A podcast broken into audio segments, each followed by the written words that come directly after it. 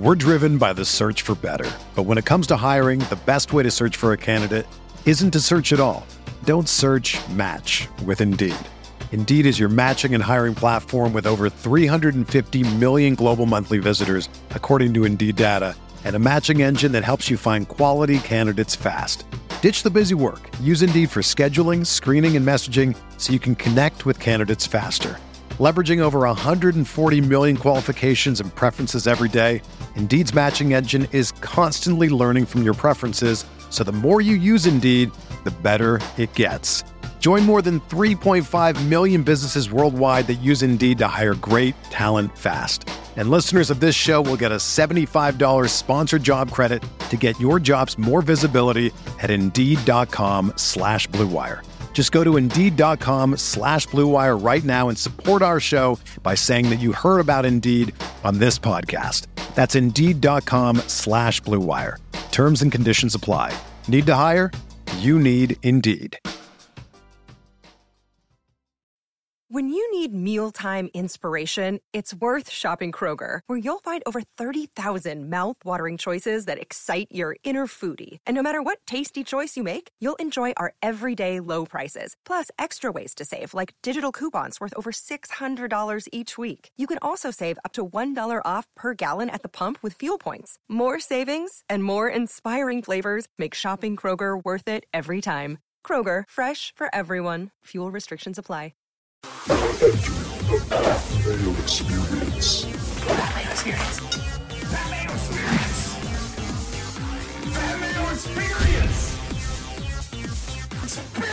Welcome to the Pat Mayo Experience presented by DraftKings 2021 Week 8 Waiver Wire Pickup Power Rankings by position. Some Monday Night Football chatter, a recap of Week 7, plus our favorite segment, the life advice, towards the end, which people really seem to be enjoying. If you have a life advice question, as stupid or serious as you might think it may be, send it to the Pat Mayo Experience at gmail.com. Remember to smash the like for the episode in the comment section. Give me your favorite streaming defense for the week because there's not really much happening at the other positions, especially with all the good teams coming off of bye week and us only losing the Raiders and Ravens this week. That you could probably patch it together just a little bit, a lot easier than you could this time around. Uh, Meany, did you have a situation where? You didn't want to drop people from your team, but you had to in order to play someone on a bye week?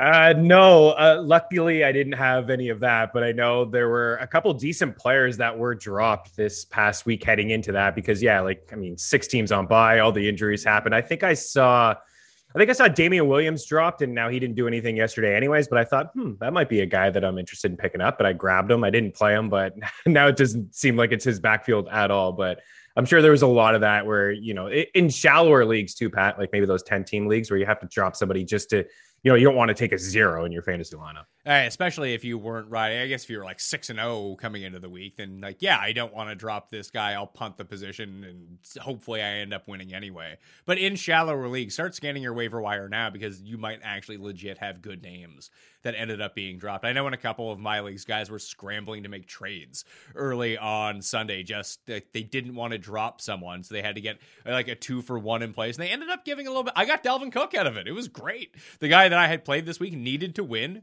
his best guys were all on bye weeks. I was like, yeah, I'll give you Chuba Hubbard and something else for Dalvin Cook. Don't worry about it. Not a big deal to me. And all of a sudden I got Dalvin Cook and I won anyway. It was great.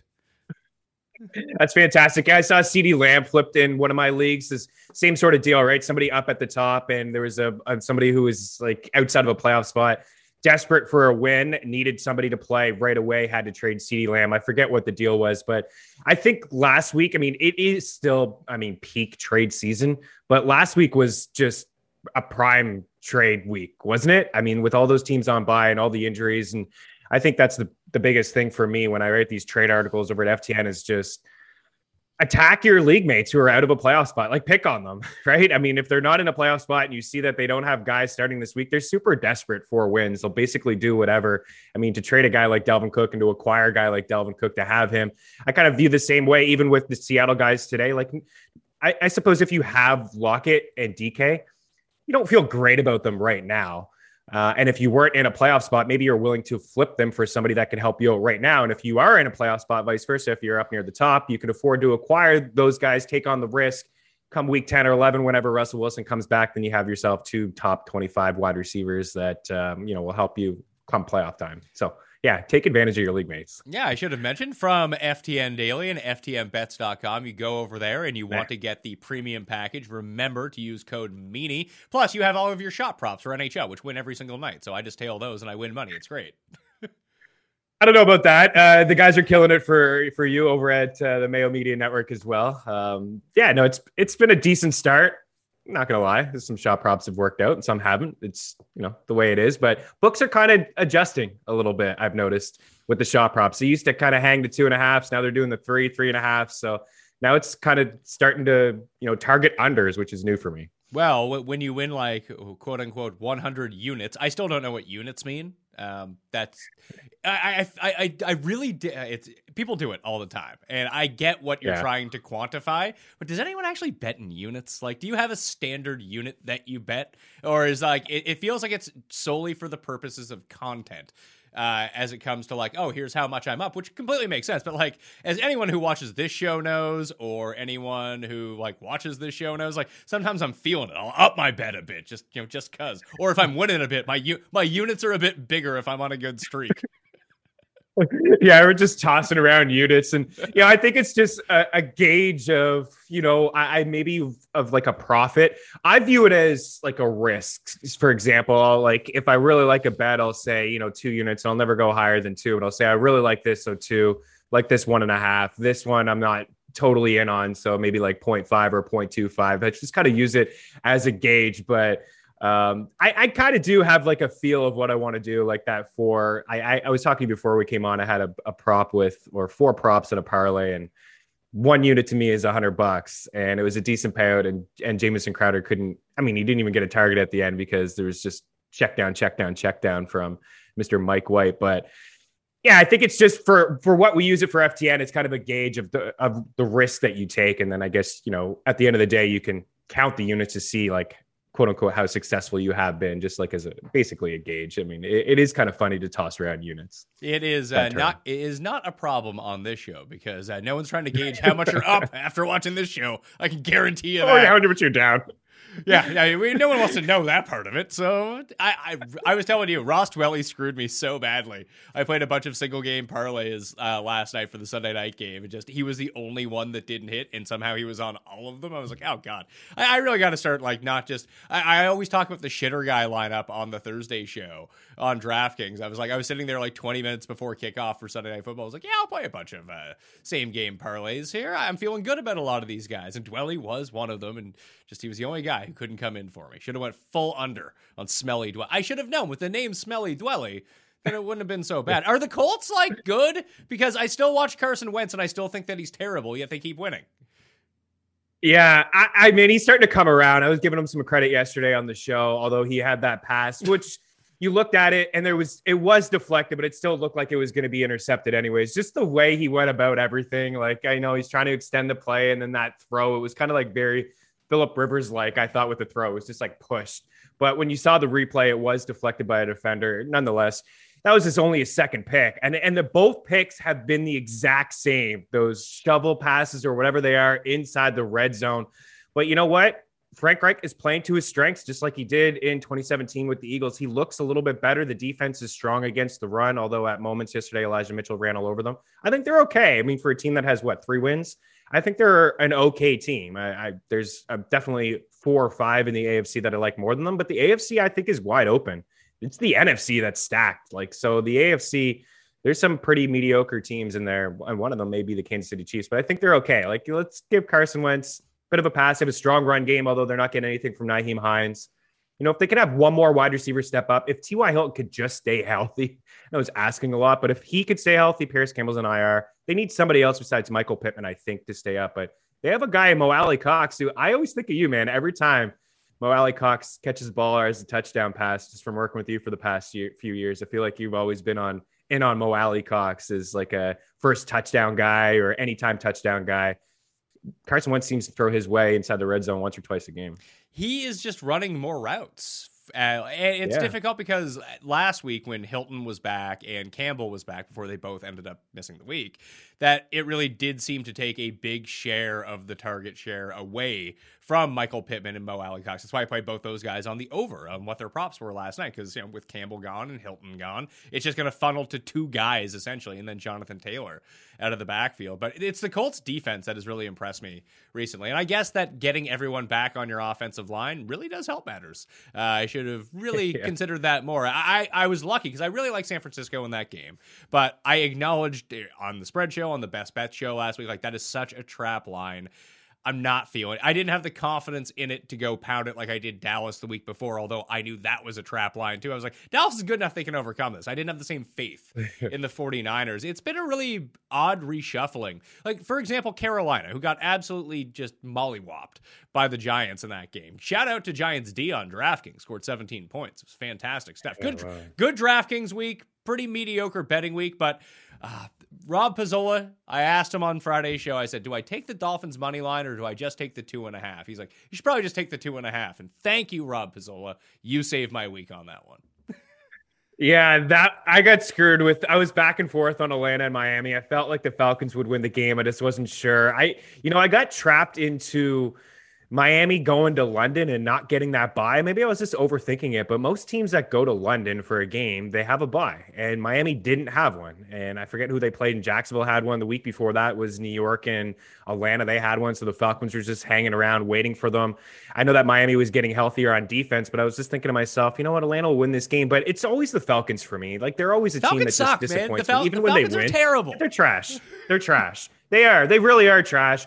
And they should have won that game by, you know, over a touchdown. And Matt Ryan does things that he shouldn't do. Like he extends plays, he throws picks, and there's always seems to be something with the Falcons. So in my own pool, I picked them by one point. I'll never ever like it's you pick your own spread, and if you over bet, you don't get any points. So for example, I picked them by one, I get the one point for the spread and ten for the win. If I would have picked them by three, I over bet it, I get zero points. So Falcons are a team that I never ever pick by more than one, and I never ever will because I never feel comfortable with that squad. Uh, there's just we have so much history now. With it doesn't matter who the coaching staff is.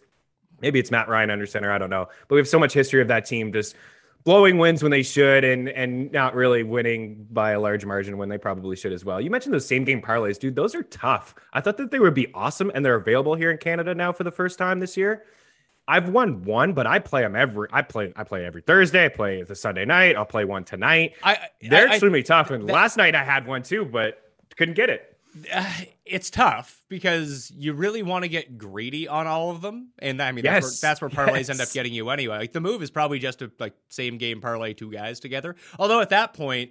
The, the problem is like there's so many different ways that you can play it that if I was just going to parlay two props together on like DraftKings Sportsbook or wherever you, that you can go do it, it ends up being like plus 264 or something like that. So you, know, you get 2.6 times your money.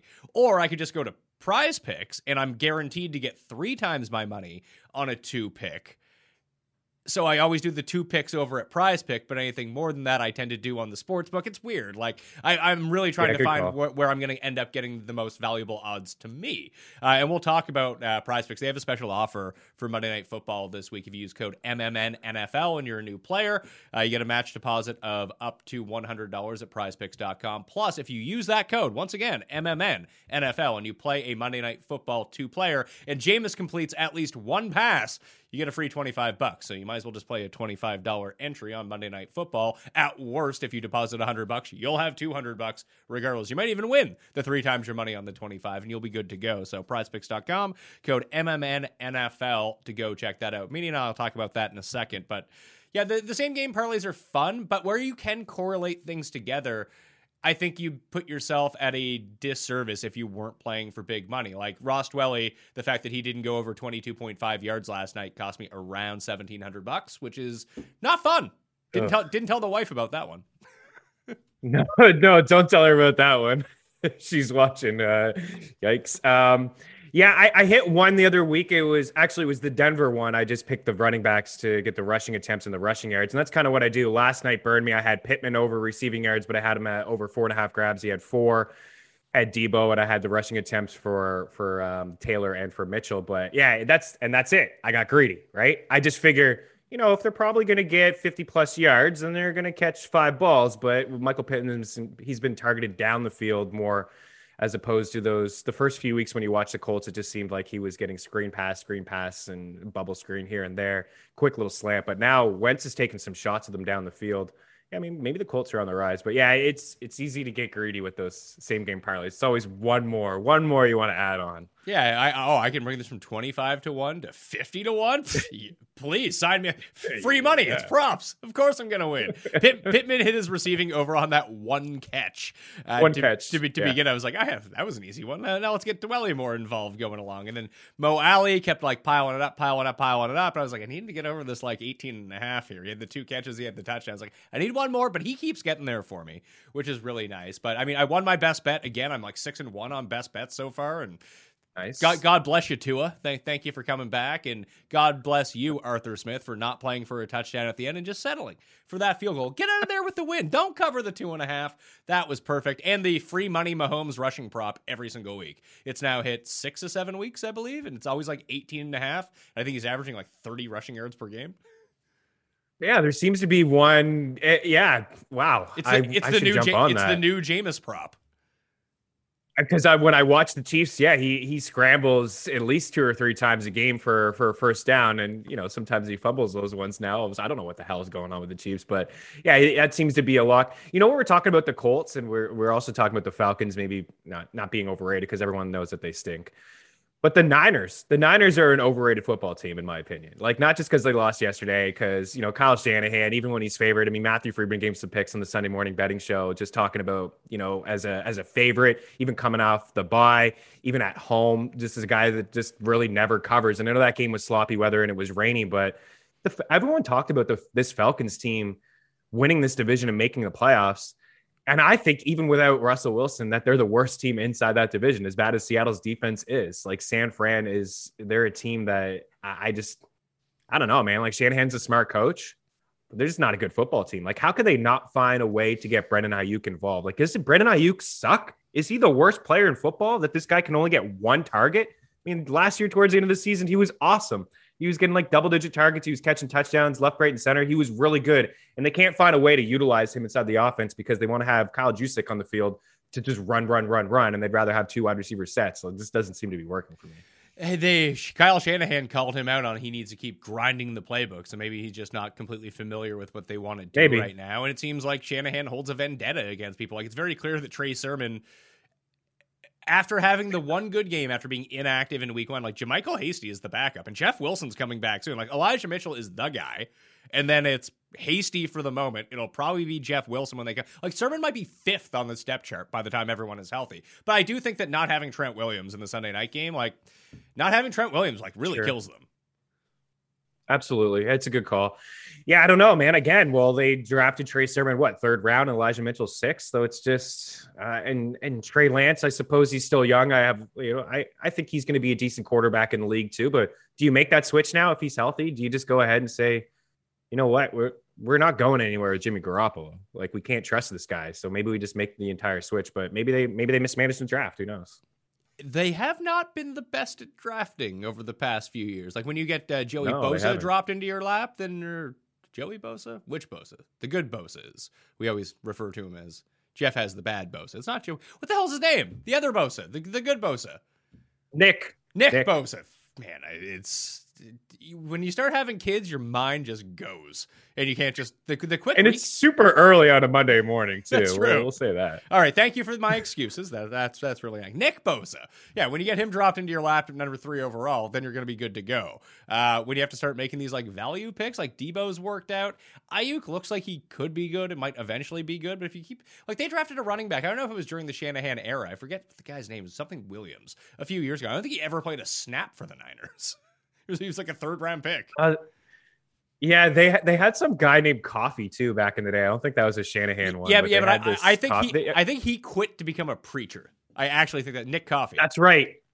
He did. That's right. He did. They've had so many damn running backs over the past few years. It's hard to keep track of of which guys because they just rotate through all of them. You're right, man. Like in two weeks from now, we may just be talking about this being Hasty's backfield and Wilson being the red zone back in this offense, even though Elijah Mitchell did look pretty good yesterday. I actually think every time they've had a chance where Elijah Mitchell has been healthy, he has been the one who has been used. So I have like no. Yep. I, I think he's safe. To tell you the truth, fantasy wise. Yeah.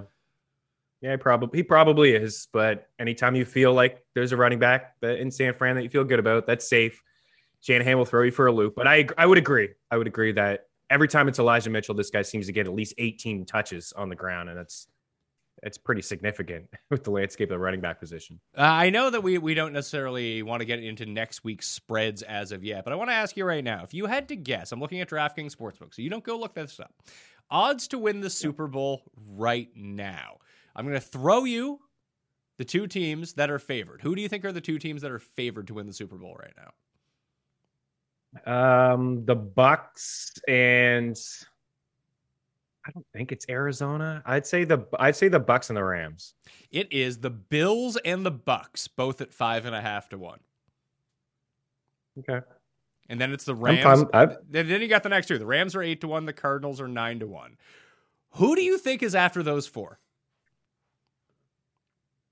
Oh man. Um the Titans? Are the Titans there? The, The- Chiefs got to be there. The, the- Chiefs are there. The? Ti- the Titans are still behind the Chiefs right now. The Chiefs are still fourteen to one to win the Super Bowl. The Titans are eighteen to one. Not a lot of respect being put on the Titans' name after beating the Bills and Chiefs in back to back weeks. Just no one like. Do you believe? Because I still kind of don't. I I is it the Kansas City offensive line, or did all of a sudden the Titans discover a pass rush? Because I don't know where this came from. Yeah, that was that was odd to see. I don't fully believe in Tennessee, but I do like their offense quite a bit. I even though Julio Jones is not doing anything, if they can just find a way to have him, you know, on the field, it does it, it really does for defenses.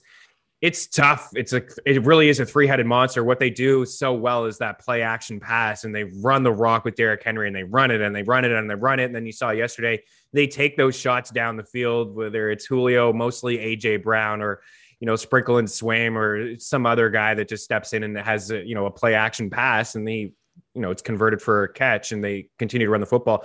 Where I'm not sold on them is their defense. Their defense is really bad, and that was so surprising yesterday to see the Chiefs not be able to take advantage of that because every team has been able to. I mean, you saw in prime time with the Bills, like what uh, Jack Rabbit Jenkins, like that guy was completely lost. He couldn't find a way to stop Diggs, and Cole Beasley was left wide open. So I don't think that they have the defense. But when I look at the AFC and the NFC, it's a complete different. It's totally different to me. Like there are four, at, least four legit teams in the NFC that are going to have to beat up on each other to get through. Where in the AFC, I I like the Bills as the best team there, and then it's like okay, Tennessee got some issues on defense. Kansas City clearly has a lot of issues on defense.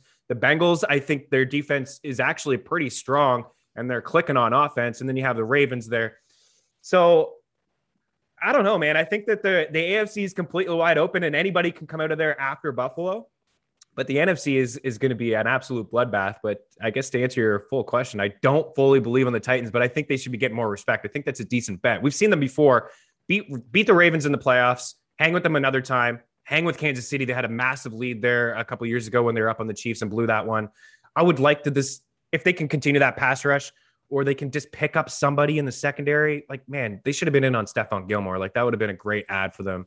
Uh, instead, he went to Carolina. I, I don't know how many trades happen between now and, and deadline. I don't know. Deadline's probably like, what is it? Like very soon. Who They know- need- they- who I would like know- to see them no get one knows something in their no- secondary. No one knows. No, nothing ever happens. It's never. Maybe Watson will end up. Maybe Yeah. what we should do is in two weeks' time on this Ooh. show, I'll come up with the rest of the season rankings for fantasy football. Instead of doing like a waiver wire and the recap, we can just go through those, and that can sort of work as a de facto trade deadline show for people out there. Because I think that'll get us like a week out on when most fantasy trade deadlines are. Maybe that's something we can do. I'll see if I have the Sure, energy to yeah. do rankings. I usually do.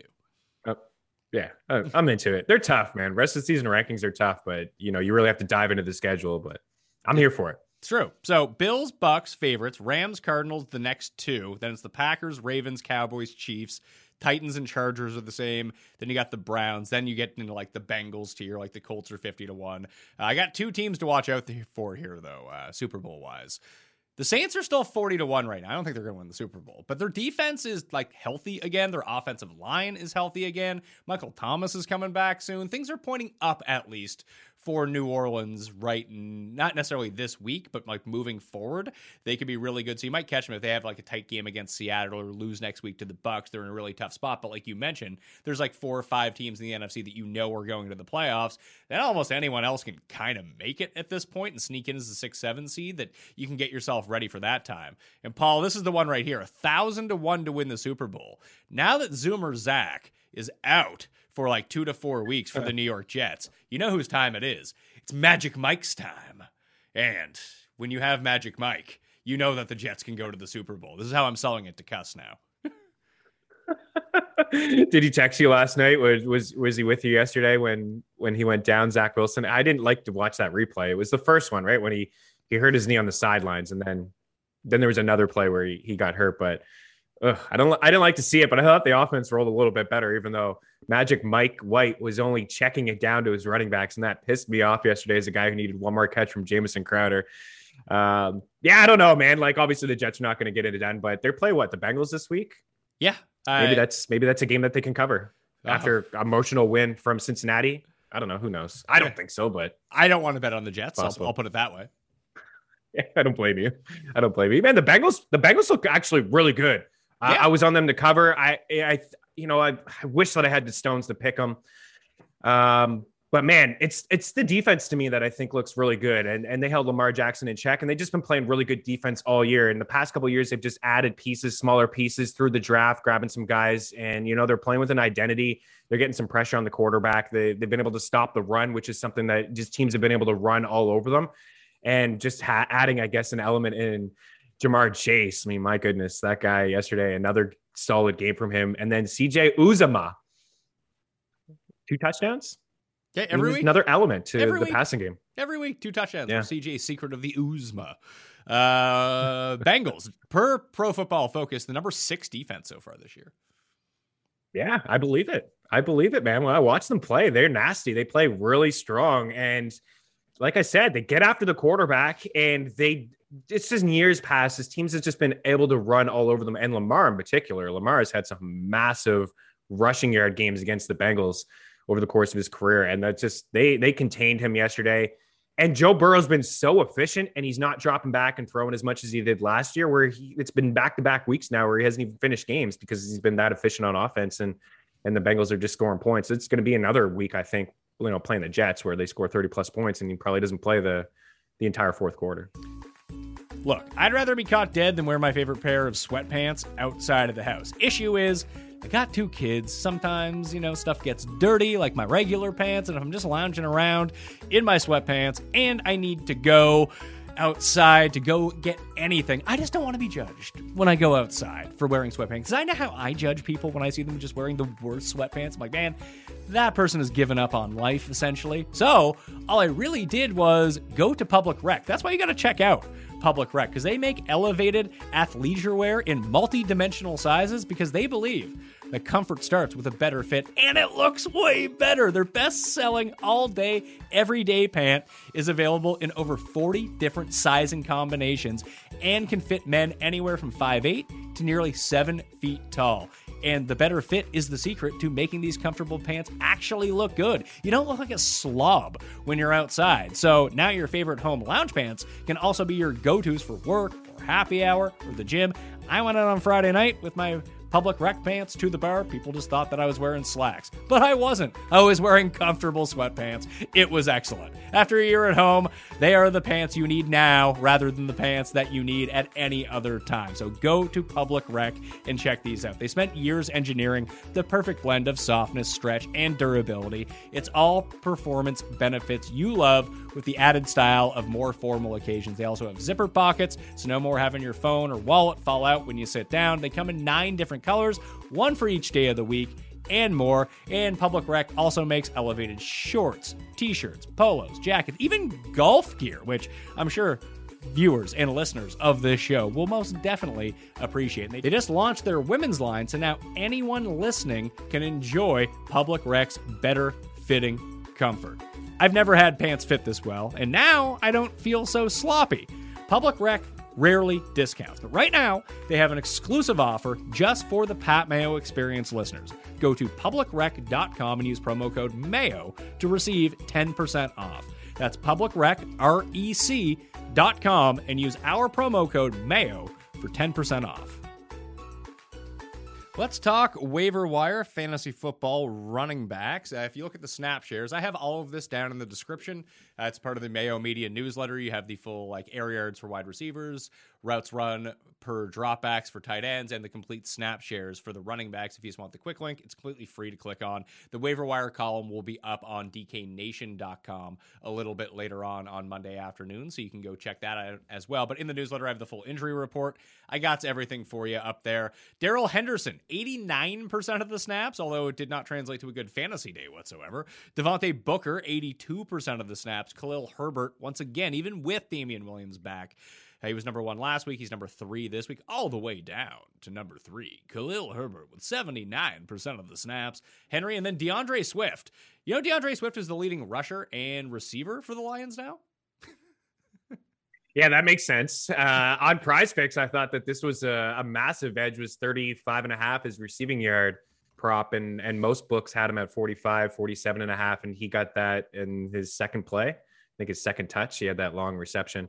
Yeah, just, I mean, Goff, right? Swift's a really good player, but, and they're also lacking weapons inside that offense. Like you get excited about Kalif Raymond. It's hard to. Uh, and teams are focusing in on TJ Hockenson. So it does make sense. Swift uh, is the lead there, and Jamaal Williams hasn't really done anything past couple weeks. Well, Amon-Ra St. Brown ran a route on 66% of the snaps that he was out there and didn't see a target, so that's always fun. And I played against Kalif Raymond in a league. I was like, oh, this guy's playing Kalif, Ugh. who I played last week. The guy's like hits, I'm pretty sure he hits his over reception prop every week. Yeah, it's usually at two and a half. It was two and a half plus money a couple weeks, and I got in on it. And he didn't do it until the final drive. It was all it was pure garbage. Where he had three catches on the final drive and he had a touchdown. I had been in on Amon-Ra St. Brown too. The past couple weeks has been around four and a half at plus money, and he's gotten it mostly in garbage time.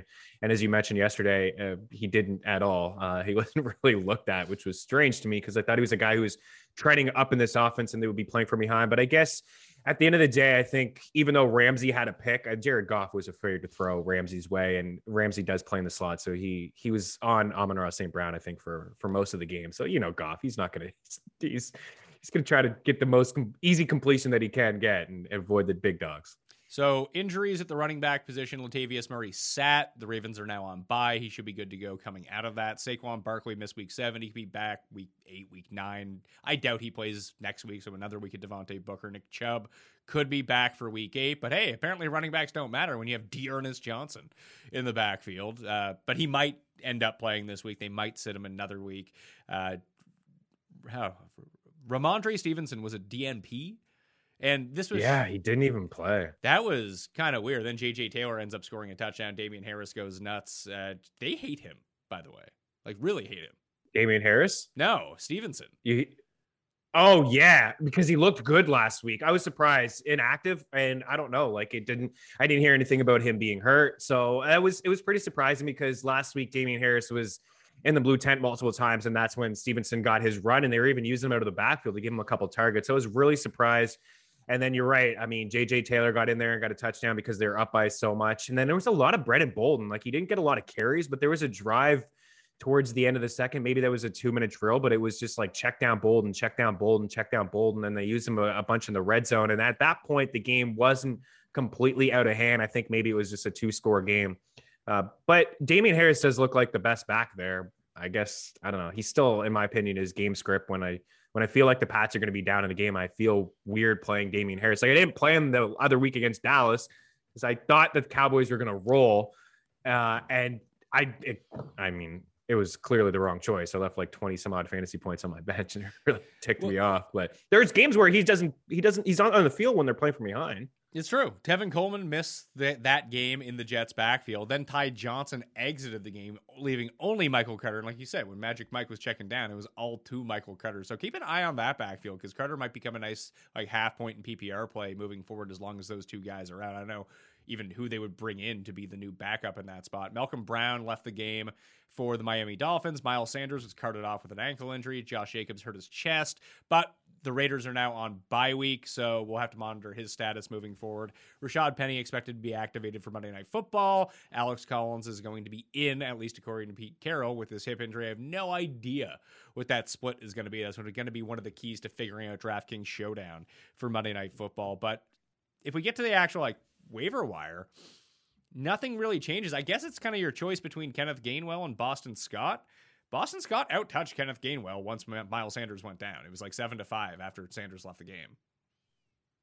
Yeah, and it seemed like they trusted him a little bit more to get the carries because Kenneth Gainwell had the he had a turnover on on first touch. I think out of the I don't know if it was uh, I, I forget now. I thought it was the first play, the second, but the Raiders actually started the with the ball. The Eagles tried an onside kick. Yeah, I think you know Gainwell is going to be the pass catching back, and then Boston Scott will be the guy uh, to get the first down work. And I think he's a better pass blocker. I think ultimately, at the end of the day, that's kind of what it comes down to. I mean, Kenneth Gainwell, I've noticed he's missed a, a ton of assignments, and people are, you know, as, as bad as Miles Sanders was, he was at least pretty good as a pass blocker. So that's why he was he was on the field more than Kenneth Gainwell. It does sound like it's not uh, a significant injury for Miles Sanders, but I do expect him to miss some time. So it's not the best pickup considering how the Eagles have used their running backs and you know they're not really running the football a lot but they do have the Lions this week.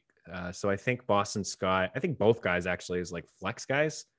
I think I'd rather Gainwell, Pat, but honestly, I wouldn't be surprised if Boston Scott had more touches on him. Well, here's the thing: like I, I have to rank them in the waiver wire column. I have I don't think that there's any running back that you really want to go pick up this week. Uh, that's available in more than 40% of leagues right now. It's basically Gainwell, Scott. I mean, Latavius Murray is still below that number. I think when he comes back, he's still the guy in the Ravens backfield. Then it's like McKissic, mm-hmm. Hasty, mm-hmm. Brandon Bolden, like those type of guys who are fine, but I don't know. It's it's mainly just handcuffs. So it really comes down to like, would you spend any sort of waiver priority or FAAB bucks on Gainwell or Boston Scott? Really?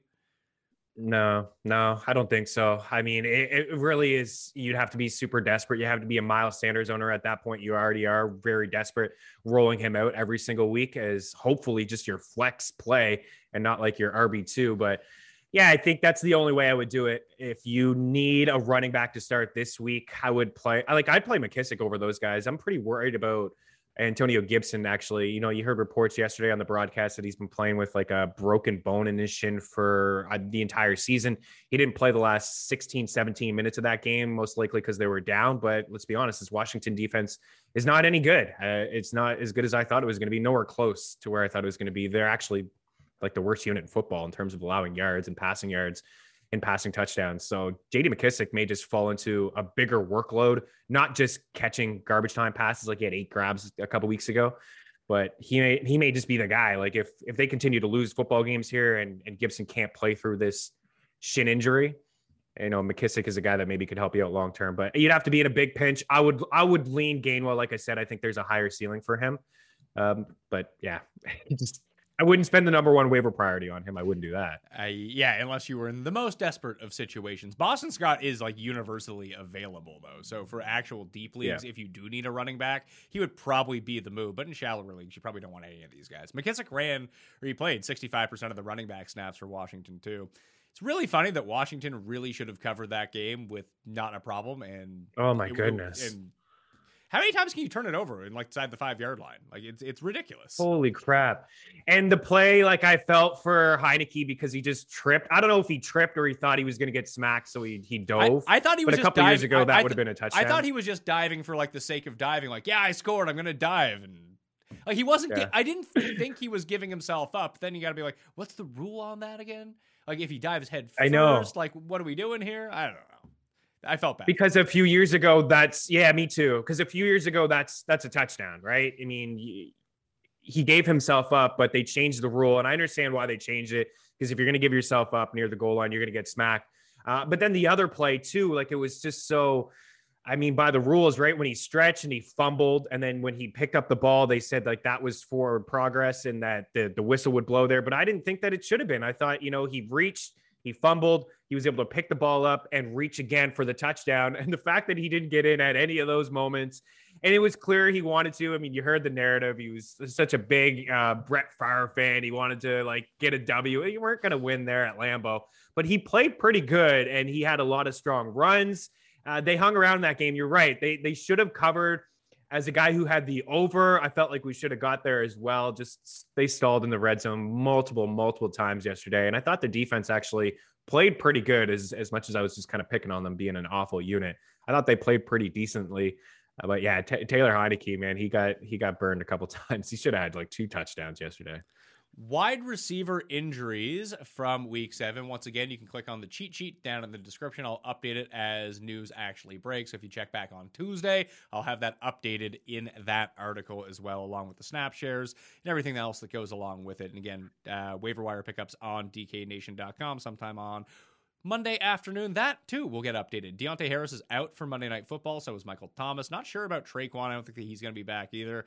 Uh, Dyami Brown left the game for Washington. JJ Arcega Whiteside exited the game for the Eagles. And then it's just a bunch of guys who missed the week. Sterling Shepard, DeVante Parker, Will Fuller's at, able to come off of injured reserve this week. Michael Gallup is going to be back from injured reserve this week for the Cowboys, so he's going to be in the pickups. Toney, Hilton, Antonio Brown all missed the week. Jerry Jeudy could be back soon. Golladay, Terrace Marshall, Sammy Watkins, Curtis Samuel, Cam Sims, they all missed week seven. There's no real standout at wide receiver when it comes to pickups. Like I said, Hunter Renfrow near the top. You know, he's a he's now over the threshold, so congratulations on picking him up. I have Bateman, Gallup, Tim Patrick, Jamison Crowder. Marquez Callaway, Will Fuller. I said it last week, but I think the Callaway is going to be good once Michael Thomas comes back, but I do not trust him as a one whatsoever. No, I agree with that. I think he'll be good too. Um, Jameis is starting to take some shots deep down the field, and I thought that the deep ball would be in the Saints game when they made that quarterback switch. It just wasn't the case for the first few weeks. They were just, it was almost like Sean Payton was just wasn't really trusting Jameis. You know, let's let's run the rock here with Alvin Kamara getting more usage than he's ever gotten on the ground, playing at a slow pace, relying on that good defense, which you alluded to earlier. But then I thought the last week he was taking some shots down the field, and maybe that will change when they get Michael Thomas in there. And Thomas is going to garner so much attention that Marquez Callaway won't have to go up against a top corner. So I agree with you. I think Callaway is interesting. You know, Cole Beasley's hanging around that 50% threshold. Um, you know, he was good in his last his last time out. They play Miami this week. So I mean, they crushed Miami a couple weeks ago. They scored like 40 points on them. I think that was like week two or something like that. Um, so he's interesting. And I don't know, maybe Darius Slayton is interesting if these New York guys can't stay healthy. They got a game against the Chiefs. So I don't know, man. Like as bad I, as Daniel Jones is, Kansas City's not good. The, the the problem becomes with Darius Slayton that if the other guys are back, he's kind of useless, and we're not going to know sure. that until Monday night. So that just becomes yeah, it point. feels like it could be a waste of a pickup. I don't know if you might listen. I don't think the people are going to be using a waiver claim on him, and you could probably just wait through waivers, pick him up off free agency, and then you would be good to go with him, and that then you can kind of see what's going on. Like if you had Shepard, if you if you had Tony, or if you had man, all these guys feels I really wish Shepard would have played yesterday. If, if, I feel like he would have had a gigantic game. Uh, yeah. If the Panthers get McCaffrey back as soon as he can get off IR, are they good again? Because they were good when McCaffrey played, and they've been god awful since he's been out. Yeah, Sam Darnold has looked absolutely atrocious. Uh, he's looked really bad. It's been about four games in a row now. I think he had three I think he had like six picks in a three game span uh, leading up to yesterday, and he didn't look good yet either. I suppose, yeah. I mean, he's the best player on their team. So when you get CMC back, you know, it's going to improve the offense. You know, it's going to improve Sam Darnold as even a even as a passer, right? Like whether it's checkdowns or just having more efficiency with their with their run game. Chuba Hubbard's looked okay at times, but that was a matchup where a lot of teams were running all over the Giants. I thought you know, he should have been able to have success. But when you don't, when you can't move the ball with your arm, it's like teams are really stacking the box. Like DJ Moore has been decent, not as great as what he was earlier. He's still getting a lot of targets, but somebody else needs to step up in this offense, like Robbie Anderson. Like I'm sick of hearing about Robbie Anderson about, oh yeah, buy low on Robbie, play Robbie in this spot. Robbie, oh, he, last week he had eight drops, but he caught one of them for a touchdown. Like, what did he do yesterday? I think he had 10 targets, but did he catch any of them? I feel like he didn't have a good day. Uh, Robbie Anderson, what does he get? He has nine targets and three grabs for 14 yards. The week before that, he had 11 targets for three catches for 11 yards. Like this guy, wow. Like looking into him deeper, Pat, 11 targets, seven targets, 11 targets, nine targets, but he hasn't had more than 46 yards over the past four games. And he's been held under five catches in three of the last four. So he's getting a ton of targets, 49 targets and 18 grabs. Is that on Robbie or is that on Sam Darnold? Because Sam Darnold, to me, at the start of the season, looked like a pretty decent quarterback, and I thought Carolina could be a playoff squad. Maybe they'd be knocking on the door. But I'm looking at Sam Darnold lately, and I'm thinking, this guy is awful. This guy's no good. Like he, I don't know. Somebody else needs to step up. Maybe it's just CMC. Who knows? Yeah, I eh, I don't know what's going on there. He looks bad. He, he looks bad, and they do him no favors. They, they must lead the league in drops. Like it, it can't even be close. Yeah, probably. Yeah, Robbie's got a lot of those drops. I would I would imagine he does. I saw Chuba. Chuba dropped one yesterday. Um, I would yeah, looking into it. I haven't taken a peek, but I would not be shocked to see Robbie Anderson atop the the drop list. He's got to be close. It's him or Allen Robinson, I would say. Oh my goodness, Allen Robinson, another game yesterday. Like that's the game where I know you're up against the Bucs and the defenses and the defense over the past two weeks for Tampa has looked like the Super Bowl defense that played really good last year throughout the playoffs. But Justin Fields only throwing to Allen Robinson a couple times. I I don't know, man. We make excuses for Matt Nagy and then a rookie quarterback, and he had a lot of pressure on him. But that was supposed to be the game where these guys and, and Mooney and Robinson. I mean, Cole Kmet had his catch prop at three and a half. He's the guy who I think led the way again for the Bears, but he doesn't do anything spectacular. Fields threw 27 passes two weeks ago, is the most he's ever thrown. You figure that he's going to throw more and beat his guys because they're going to be playing from behind. But Allen Robinson, this is I don't know. Have you ever remembered a bust this this significant? Like he's a top 10 wide receiver each of the last two seasons. He was drafted as the top 10 wide receiver this year. People keep talking about him being as a buy low candidate. I don't even know if you can have him on your roster. Like, what would you do in a shallow in a in an eight, 10 team league like with Allen Robinson? He shouldn't be on your roster. No, you probably drop him in a 10 team league. I think you have to hold him in the other ones unless you're absolutely desperate for yeah. a bench spot at that point. Because if they go back to Dalton, Allen Robinson's probably fine. Yeah, you're probably right. Do they go back to him? Did no, they make that switch? They, they shouldn't. They got San Fran this week, it's, Pittsburgh. It's no. The Bears will yeah. do something stupid. And Robinson Robinson doesn't have 10 fantasy points in a half point setting yet this year. I don't he think that he's finished as a top points. 45 receiver in any week yet. Like you can't, he's unplayable, but I don't. Maybe, oh yeah, you can't play him. Uh, tight ends, quick pickups here. I still think that Ricky Seals Jones is still the top end guy. I threw up the uh, the routes per dropback in the uh, newsletter. And Tyler Higbee, 93% of routes per drop back on the Rams. That was number one of all tight ends. And it's Ricky Seals Jones, Noah Fant. The island of Foster Moreau ended up playing 80% or doing 80% in place of Darren Waller. I'm maybe Waller's fine coming out of the bye. Who knows? Like Hockenson, Goedert, like all the guys that you would want to be up there. Ricky Seals Jones is up there with. I mean, he probably only has one more week of being a viable option. Then Logan Thomas is going to return, but at the same time, like tight end's not deep. So Ricky Seals Jones, the number one guy. Or if you want a longer term type of deal, uh, I think that Pat Freiermuth is the guy that you want to go with. Like Juju being out didn't help Chase, Claypool at all. It, it helped Freiermuth the most, and he's going to be like you know eight for forty two some of these weeks because it's he's he's the, he's the new Juju. He's going to run like five yards from the line of scrimmage, turn around and catch the ball, and they're going to use him inside the red zone. Like he's actually a good pickup. Yeah, I agree with you. And that's that's the kicker. What you said there is that they're actually going to use him inside the red zone. That's basically how they use Juju. Juju got most of his targets, most of his usage, I think, inside the red zone uh, this season. And yeah, Pat Freiermuth is in there and and getting those targets. Ebron hasn't really done anything. Uh, and Ben can't throw the football down the field, so that's part of it as well. Yeah, Ricky Seals Jones as a Logan Thomas owner in a lot of spots. I'm, I'm pretty fortunate. I feel like just to be able to make that swap. And you you talked about the snaps and running the routes. Uh, a couple weeks ago, he had played 100% of the snaps. And then um, I think two weeks after, one week after that, he played like 99% of the snaps. And he's been solid nine targets, six targets, seven targets, at least 41 yards in each of his past three games, had a touchdown. I agree with you. He's been, he's been a really nice uh, pickup. And at the tight end position, that's all you can really ask for is a guy who's, you know, playing a big bulk of the snaps. And, you know, he's right. He's basically the number two inside this offense behind Terry McLaurin. So that's, yeah, that's significant. Um, Absolutely. Yeah. I'm surprised to see his ownership so low.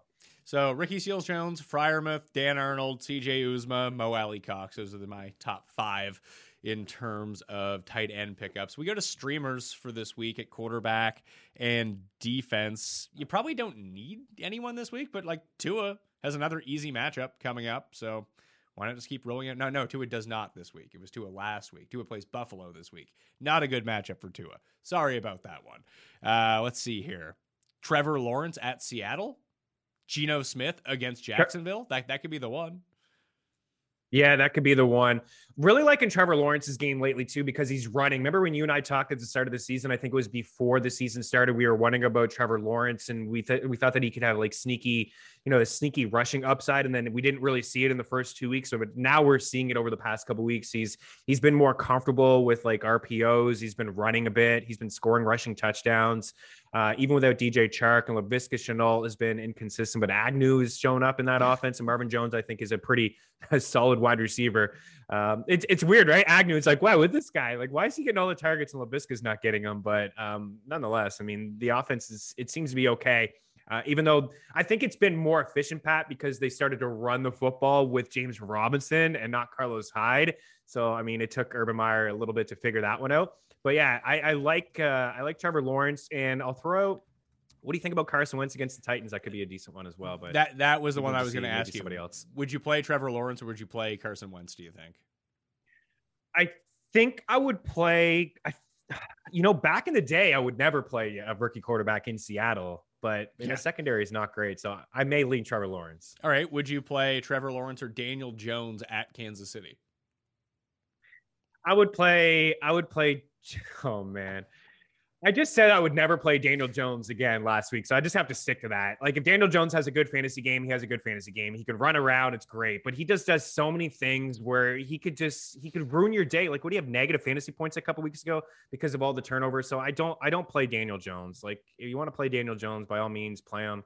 He could be okay from a fantasy standpoint, but he could also turn the ball over four times and leave you with four points. So I, d- I don't play Jones. There's a chance Kirk Cousins could be available on your waiver wire. It is primetime Kirk, which is never great, but he's at home against Dallas.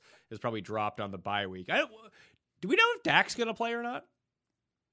No, I don't think we know. Yeah, he was in a walking boot after that game last week, and they just said that he was. They were optimistic that he was going to play. I I don't know. I according to some reports that I've heard, Pat, is that it's the same injury that Michael Gallup had. Well, if that's the case, like, out for a couple weeks. They- haven't like DraftKings has a spread on this game right now. It's only Dallas by two in Minnesota, and like if you just bet Wow. if you bet Minnesota right now, I mean if Dak is not able to play in that game, and I guess they think that he is going to play in that game, uh, obviously with this line, but it would be like Vikings by three. You might get a five point swing in that game. Yeah, it's a pretty good call. And you know, I I'm, I think I may like Minnesota anyways in that spot. I mean, they're at home. The the guy Dalvin Cook, who's 100. percent I like both their wideouts. I mean, that's a that's gonna be a coin flip game. Yeah, I mean, I'm just digging again, and they're just optimistic that he won't practice. He's not going to practice today. Uh, then and they're just optimistic that he's going to be ready to go this weekend. So I mean, we'll see. That's um, that's something to keep an eye on. So defenses, let's stream them. Actually, I should probably recap. I'm going to go Lawrence, Wentz, Daniel Jones, Geno Smith as the top four streamers. No Magic Mike. Magic Mike didn't make the list against the Bengals at home. Maybe he should though, because he's you know he's just so so good. It- it- here's a little funny tidbit that I was tracking throughout the entire game, I'm sure that people have seen this already. But if they hadn't, uh, obviously the Raiders beat the Eagles, and Derek Carr completed 91% of his passes, had a great game. You know who scored more fantasy points in that game than Derek Carr did? Jalen Hurts. Jalen Hurts. No, Every week. every single week, man. Every week. Every week. Every week he he looks um he he looks pretty mediocre. I'm not gonna lie. He underthrows somebody every single week. He underthrows somebody. If he could just unleash the ball a little bit earlier, he would hit Smith over the top. He would hit Jalen Reagor over the top. He needs to get rid of that football a little bit quicker. I know people are hard on him yesterday for the uh, missed snap fumble inside the red zone, but that actually wasn't on him. It was somebody on offensive line, just some for whatever reason, reached their hand over under Jason Kelce and tipped the ball. So it's just it's mistake after mistake in Philadelphia. They lead the league in penalties. It's an inexperienced coaching staff. They're the only league, the only coaching staff in the league that has you know the offensive play caller, the defensive play caller, and the head coach all 40 years and younger. And I saw a stat that was pretty crazy. That I'm paraphrasing the first part, but I think over the first thousand games or something silly like that, there were five quarterbacks that have an 80% completion rate against the Eagles defense. And over the last five games, there's been four that have had at least an 80% completion rate against the Eagles defense. So yeah, they they're not good. They're they're brutal all over the field. But yeah, every single week Jalen Hurts finishes with about 180 yards and 50% completion rate and a top seven, eight quarterback because of what he does on the ground and all the garbage time. There's been a lot of garbage time in Philadelphia and he finds a way. But hey, it's it's fantasy, right? I don't want to say he's like Blake Bortles, but he's kind of like Blake Bortles in a way where at the end of the day, it's like, oh, he had a decent fantasy day, but he wasn't very accurate. He threw a couple picks. Defenses that we can stream here. You probably want to stay from the Green Bay, stay away from Green Bay and Arizona on Thursday night. Could you play Atlanta's defense against Carolina with the way that Darnold's playing? Because Darnold's been named the starter. Like he immediately after the game, Matt Rhule's like, "Yes, Sammy scrambles. He's going to be playing. Don't worry about him. Safe stay Sam." but Atlanta, yeah, that would that would be super bad for his confidence if they didn't roll him out. But I think you could. I think you could roll out Atlanta. This the streaming defense is is Cincinnati. Like that's that's definitely the pickup of the week. They're only seventeen percent owned too. Yeah. So Cincinnati I think Washington at Denver, you can make a very compelling case for. Washington still has the sure. second still has the second best pass rush in football so far this yep. season. And Teddy is not look good. No, man, Teddy hasn't looked good. I was actually I was calling for as bad as Drew Lock is in that game. I was calling for Drew Lock. I mean, they needed just they needed to try to just mix up the mojo and, and switch it up a bit. And Teddy was limping around all over the place. Teddy hasn't looked good. He hasn't looked good at all. Clearly, Denver needs to figure out this quarterback position. Like, who's the quarterback of the future? Are they going to trade for Tua? Are they going to get Aaron Rodgers next year? They got to figure it out. And it can't be draft. It can't be a draft. Like, draft somebody if you want, but he's not going to be able to come in and be the guy eh, either. All these rookie quarterbacks, none of them are any good except for Mac Jones right now. Like, this is the only guy that has been um, consistently good this year. And I don't really love the class this season. I mean, it's okay, but I don't think that there's a guy that's going to come in and lead them to the playoffs. Like I think their defense is good enough um, to you know be competitive in this league. They got to figure out the quarterback position. And so, Bridgewater's not good. Yeah. So streaming D's, I go Cincinnati, Washington, Philadelphia, who has a pretty good pass rush against an awful blocking team in the Lions. I can see that one generating some pressure at least with the goof, and he'll he'll throw you the ball, not afraid. Denver and Atlanta as the streaming defenses. Let's talk Monday night football. I have very little interest in this game. Straight up. Like uh, this is one of the games where I'll probably go to bed early, watch it in the morning, and on like the, the 13 minute, like see every play from the game without any of the time in between. I'll like go for a run in the morning, bring my iPad, and just watch it like that. Because like, do you really want to stay up to watch Jameis versus Geno? No, thank you. And it's tough out east for us. We've talked about this before. I don't know how you're adjusting. I, I'm I'm having a hard time staying up to watch these games, I, even I, like in October where all the sports are happening. Yeah, I straight up just watch them in the morning. I, I either record it and then I fly yeah. through the commercials, or I just watch the condensed game. Like uh, where we're at, DAZN has a really cool feature where you can see every snap from the game. Yeah. So it basically just shrinks the game to like 15, 17 minutes, and you can just kind of watch it. You get a complete sense of what happened. You see all the penalties, you see all the holding, uh, and you just don't have to listen to like Al and Mike or Chris and Chris and Al talking about you know, who God knows what. here's a guy here's a guy who uh, runs great routes but his hands are not really all that good. Uh, yeah I, I, agree with you. I, I record games too on the pvr and it's like uh, when you hit the fast forward button it's it's perfect. It just it skips everything to all the huddles. It, it, it kind of burned me back in the day with the chip kelly offense. You couldn't do it because they ran so it's so up tempo you couldn't you know flick forward or else you would have missed the play but for the most part, you can just skip forward. I like that DAZN has that as well. I, am I'm, I'm with you, man. I probably won't watch too much of this game. I need six points from DK. Hopefully, I get that early. I can just like that's it. I can call it a day. It's it's Geno and Jameis. It's probably going to be a slow pace. I think both teams just kind of run the football. Uh, I'm interested to see how they they use uh, the running backs as well. I'm looking at Alex Collins' rushing prop, and it's like 12 and a half. Do I, can I trust that? Is he healthy coming off that hip? Because if they use him the same way they used him last week, this is a guy that probably touches the ball 15 times, even with Rashaad Penny active. But we'll see what what happens because it's it's all of a sudden a crowded backfield. Like you could get DJ Dallas catching balls, Travis Homer's in there sometimes on third down. So we'll see if if how they're going to use Penny it's kind of what I'm looking for on the Seattle side of things. Yeah, I wanna... maybe they can let Geno throw the ball too. That that's something I would like to see. They I get it's Geno, Pat. I see your face there. But there were times last week where they were down in the game that they came back and they made it competitive. But there were some times where they were down in the game and I could see it. I could see like the play call and Russell Wilson's here in the play call and he kind of like shakes his head like, yeah, this one has no chance. And it was just like a quick little check down to a running back that went two yards. And it's like, okay, I get it. You're not going to let Geno throw the ball 10. When you need a first down, it was only 10 yards. They're just like, no, we'll, we'll just cut our losses here and, and play the field position type game. But I would I'd like to see him maybe take a couple shots. Why not? I like the Kamara under prop for rushing yards, 91 and a half. Yeah, what's He's he's gone over high. that number twice in his over the past 2 years in the regular season. Yeah, he's not a guy. It's his different usage for Alvin Kamara this year. I went back and looked at his hundred yard games, and you can count them on on one hand, really heading into the season. Yeah, and he's. I think he's got like uh, his rushing attempt prop is right around twenty. That's pretty high. And if you're Seattle, just try to stop the run. When Right. was the last time? I'm just trying to look at it right now. So once in the regular season last year, he went over 20 rushes. He had 22 in week 17 against Minnesota.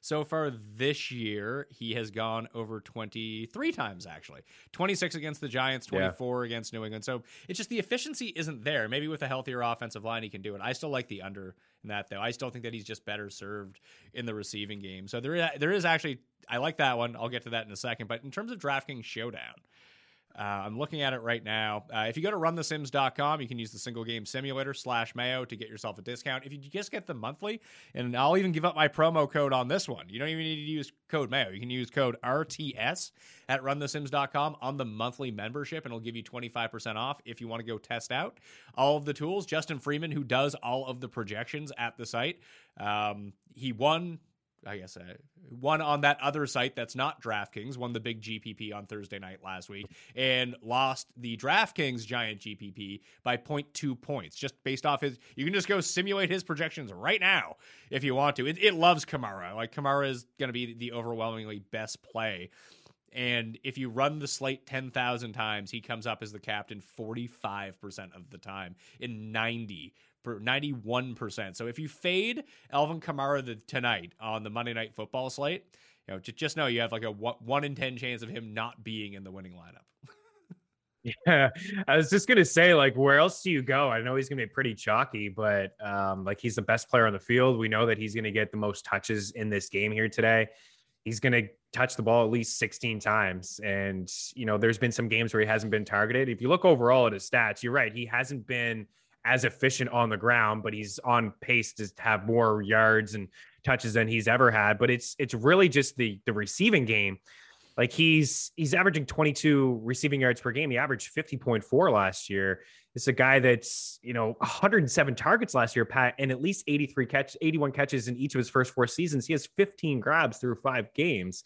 So he's not going to come anywhere close. You're lucky if he gets to the halfway point of what he had last year, but I don't know where else you go from him. I think you play him and maybe you get different elsewhere, or maybe you can go Jameis as your captain. Maybe you can go uh, Marquez Callaway. Maybe you think that DK is just going to, you know, get fed. I'm worried about Tyler Lockett. Like, I think Tyler Lockett's that guy who just like Gino, uh, you know, can't really hook up with him. Like, it takes more maybe finesse throws as opposed to just like, oh, here's here's DK on a bubble screen, or here's DK, just throw it up to the big man and hopefully he can grab it. Where Lockett's, you know, more of a, I think he's a he's a very strong route runner, but I, I'm worried about his usage and you know his efficiency. But I don't know where else you go. I think maybe maybe Callaway, maybe Marquez Callaway is an interesting play. Maybe Jameis takes a couple deep shots of them down the field. Because if you're Seattle, you stack the box. You do the same thing that you did last week against Pittsburgh. You try to stop the run. You just try, do your best, and they and they did a decent job, I think, at times of stopping Najee.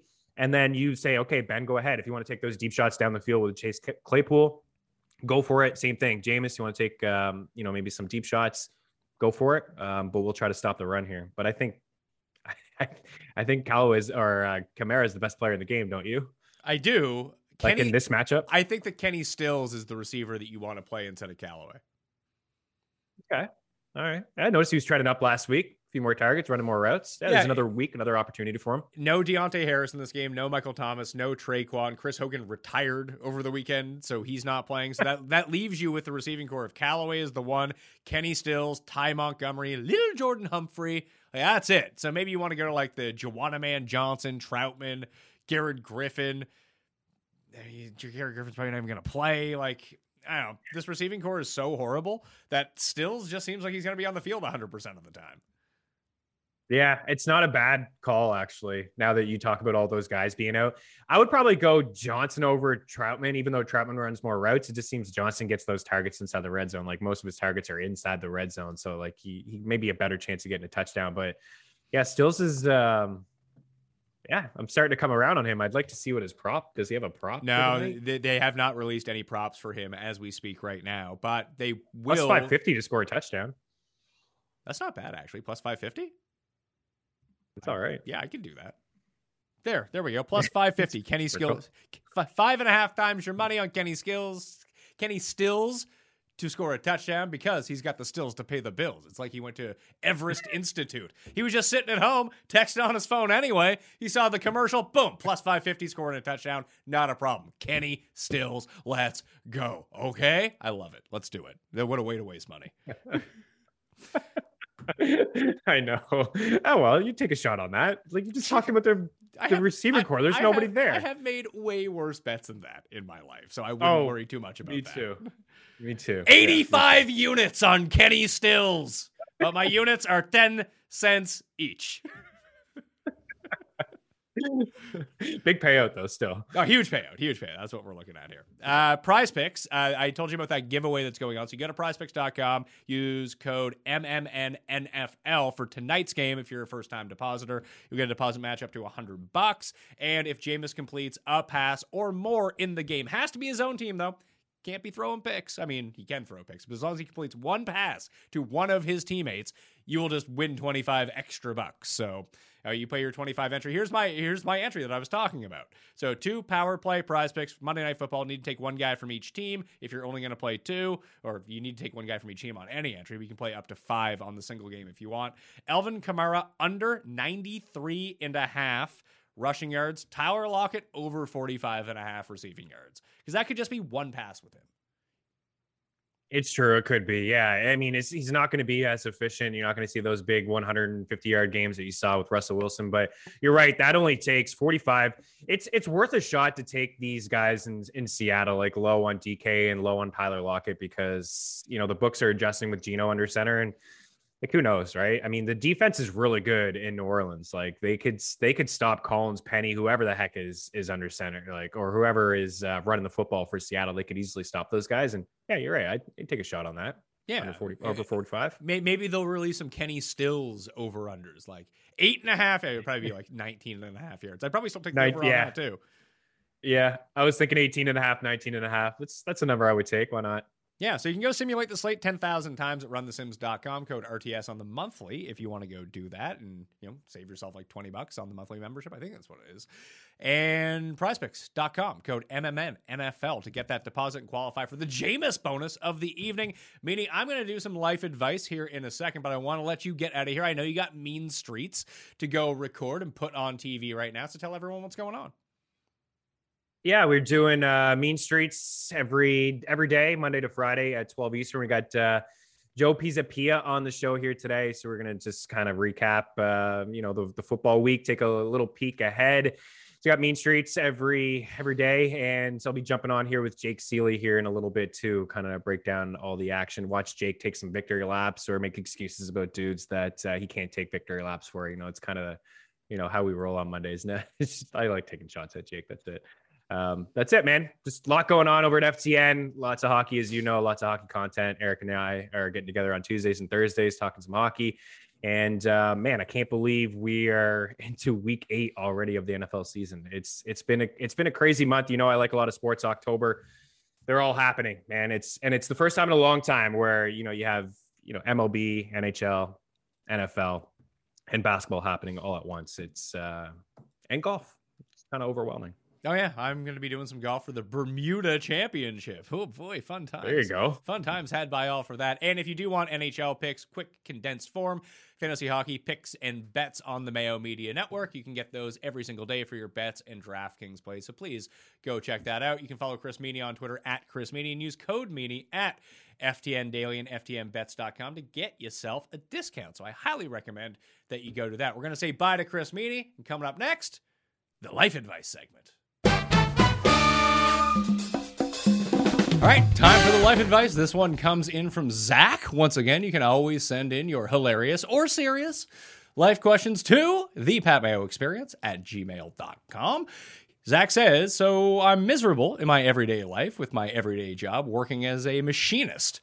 That sounds like something I cannot do. That sounds like a very profitable job, actually. I think so, anyway. At least in my mind, that sounds very specialized. What advice would you give to someone in my situation that hates their life and has a passion for writing, media, revolving around sports, and also I love doing predictions? Thanks, Pat. Your shows are some of my favorite, especially the Spread Pick show with Cust. P.S. You remind me of your older brother who passed away when I was 15. Thanks for the great content. Ah, I'm sorry to hear that, Zach. Glad I can uh, remind you of your brother. Yeah, uh, snarky guy, I suppose. Uh, but this is tough because it's both never a better time to try to enter this space and also the most difficult time to try to enter this space. And I've talked about this a few times in the past about trying to break in to the sports betting industry, the fantasy industry, the content industry, whatever it might be.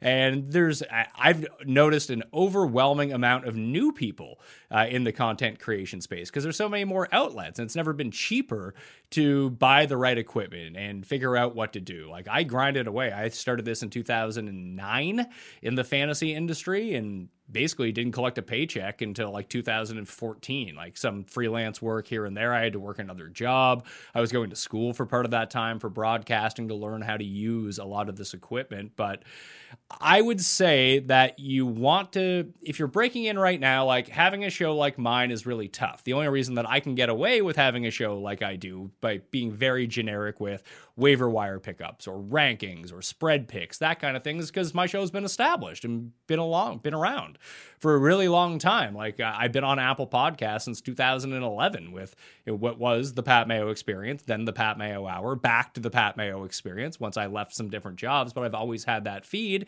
So that's been a really nice cushion for me over the years in order to have an audience and develop an audience. And you know, I've created two separate YouTube channels before I created my own sub to this YouTube channel.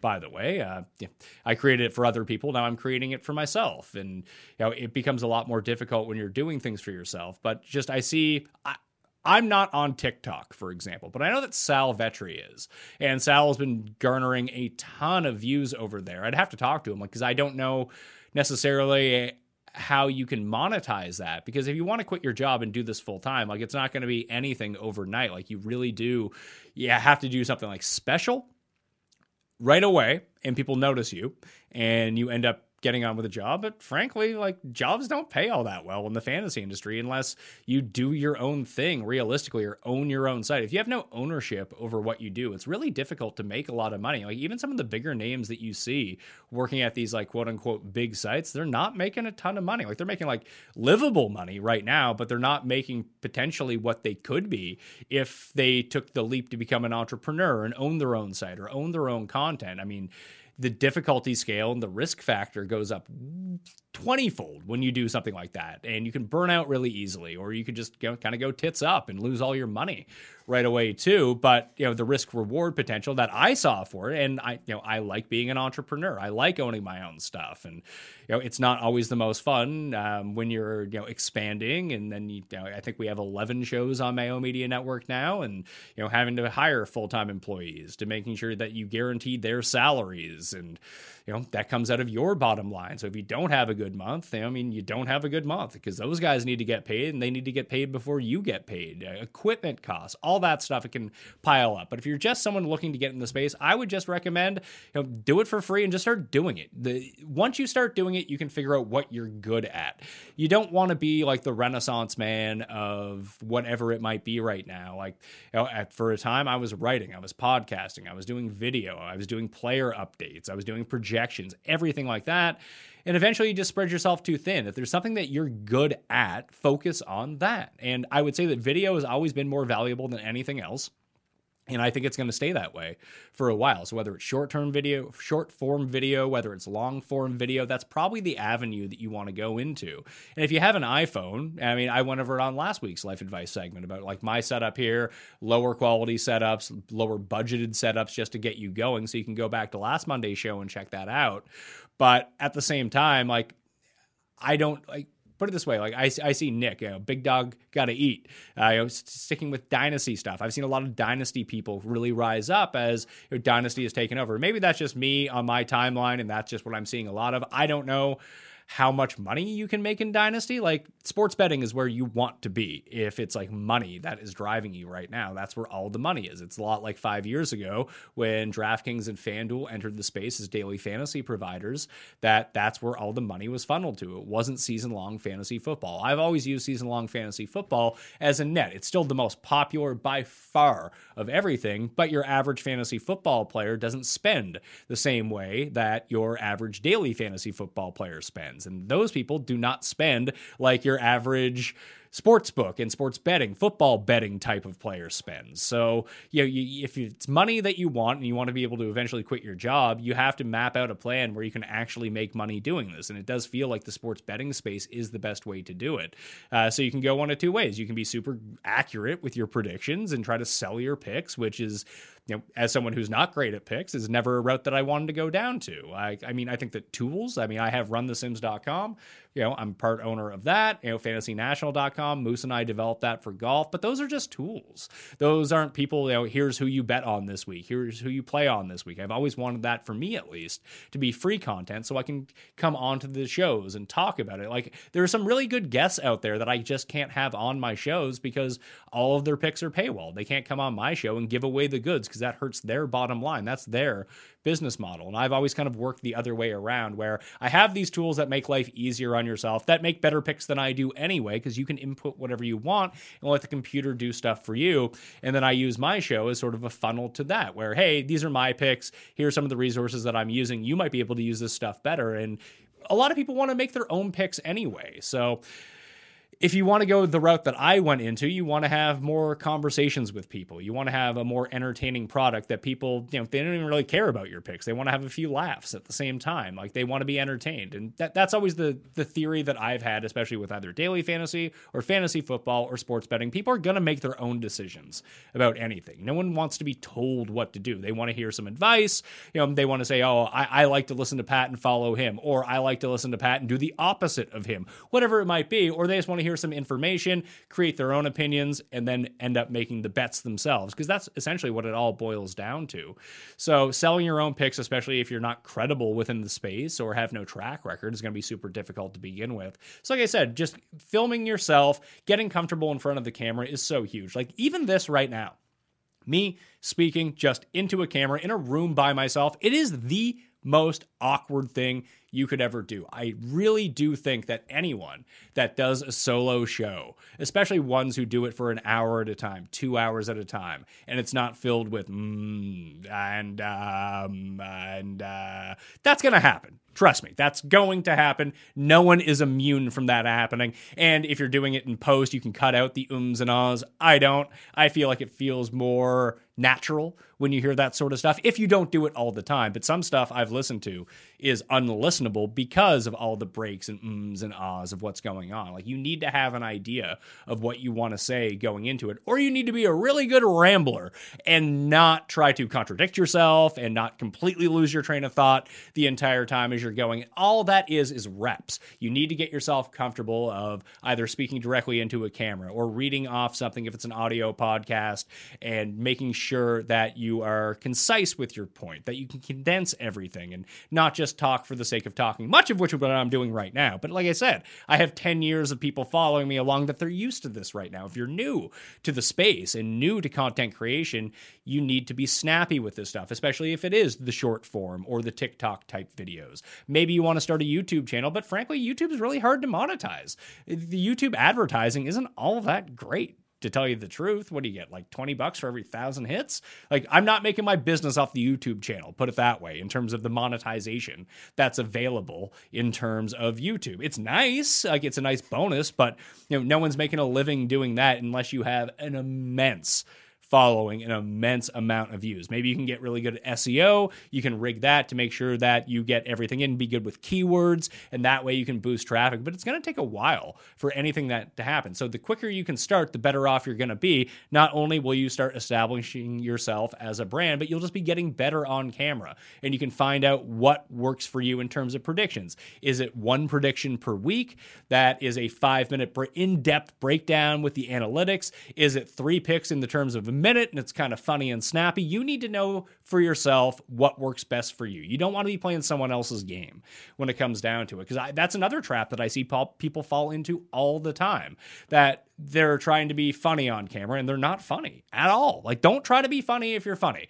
And most times, even if you are funny, trying to be funny is not necessarily the right path. That stuff needs to come up organically. If you're not an analytics person, don't try to be an analytics person because you're going to sound stupid when you do it because you won't have an idea of what you're talking about. Find out what you know, find out what you're comfortable with, and then work on that and get that out into the world. So I would start with the short form videos, whether it be 30 seconds, 20 seconds, one minute, two minutes, whatever it is. And if you want to get into long form content, then you really do need to practice how that is going to work and do some research into what are the best distribution fields for you. Is it audio? Is it video? Is it both? Is it the same show on both, like I release for YouTube and for the TV network and for DraftKings and my audio podcast? That could potentially be the way to go do it. You need to find out how people actually make money in this business. Is it selling ads? Is it having a sponsor? Is it affiliate deals? Is it YouTube advertising? Is it podcast advertising?